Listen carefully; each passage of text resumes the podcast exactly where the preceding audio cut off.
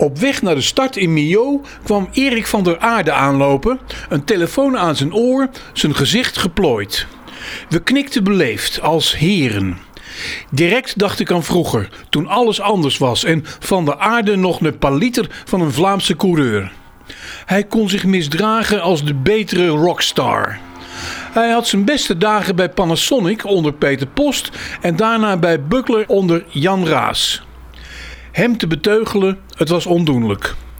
Op straat in Millau ging de film draaien over een emmer water die ergens van boven uit een rennershotel over me werd leeggestort, tal van toeren geleden. En dat soigneur Ton van Engelen zei: Heb je nog geluk dat het van de aarde niet was, anders was er zeker nog een televisie achteraan gekomen. De Tour is een film die permanent in reprise gaat, met wisselende renners en volgers in een rollercoasters aan verhalen die uit het archief van de herinneringen zijn op te halen als de dag van gisteren. Ook je eigen petit mémoire. Zo is het ook met de wel of niet spannende plots, de gekende scenario's en de bergdecors die het altijd weer het beste doen. Op de rustdag voor de slotweek zullen onder de oude kasteelmuren van Carcassonne nieuwe complottheorieën worden doorgenomen die sterk lijken op de speculaties van toen met de waarheden die in Parijs niet meer te weerleggen zijn. Het wordt allemaal geschreven in de salle de presse. Zelden wordt het nog luchtig op de hak genomen, zoals vroeger.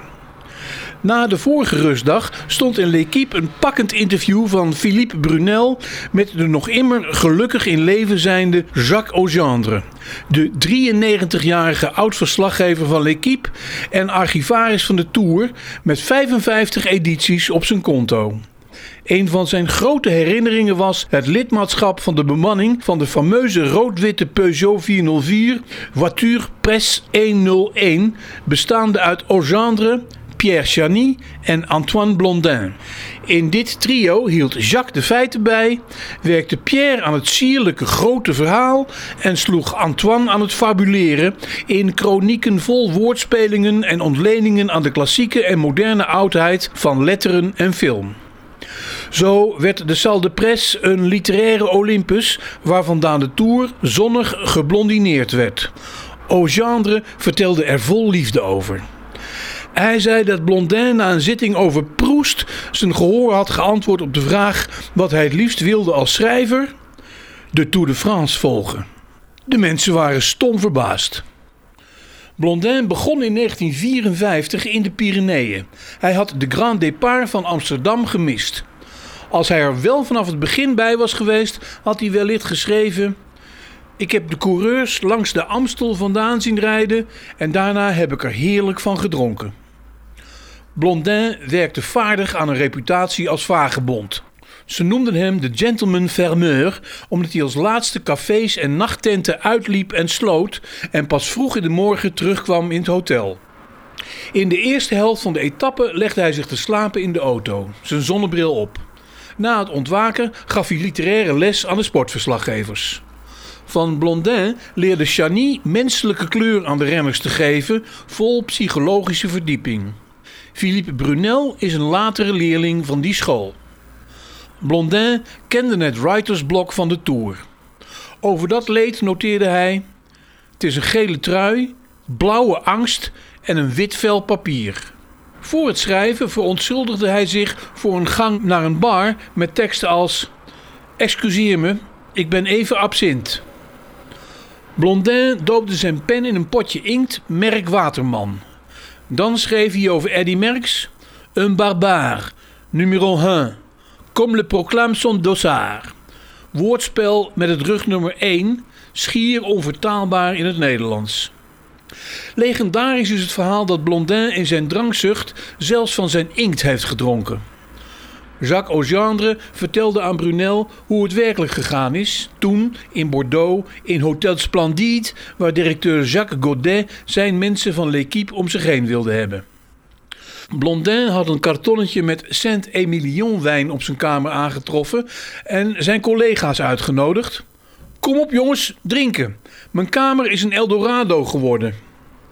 Onder het vorderen van het samen zijn vergiste Blondin zich. In plaats van zijn glas nam hij een slok uit zijn inktpot. Direct spuwde hij het uit. De muren zaten onder.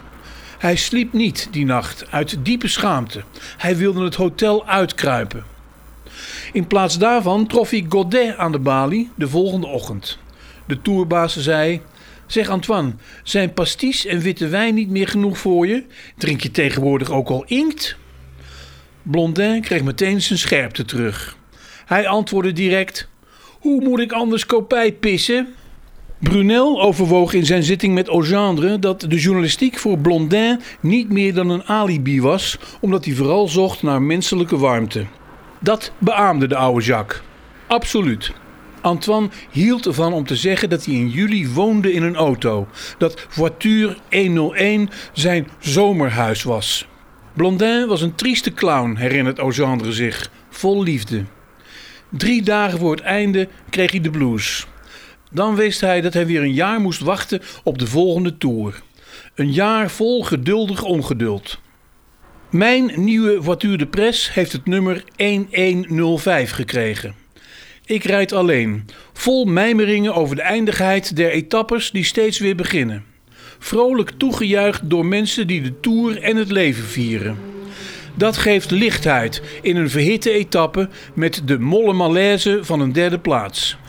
Ik heb dit opgeschreven in een bar brasserie in Carcassonne onder het nuttigen van witte wijn. Buiten het terras stond een Skoda van L'Equipe. Ik kom Philippe Brunel nog steeds graag tegen in de perszaal. Als debutant van 1976 heeft hij Blondin nog meegemaakt, totdat de oude chroniqueur uit de salle de presse verdween. Hij voelde zich een oude gast op zijn eigen feestje. Ik blijf nog even, ook omdat de tour goed is tegen de blues.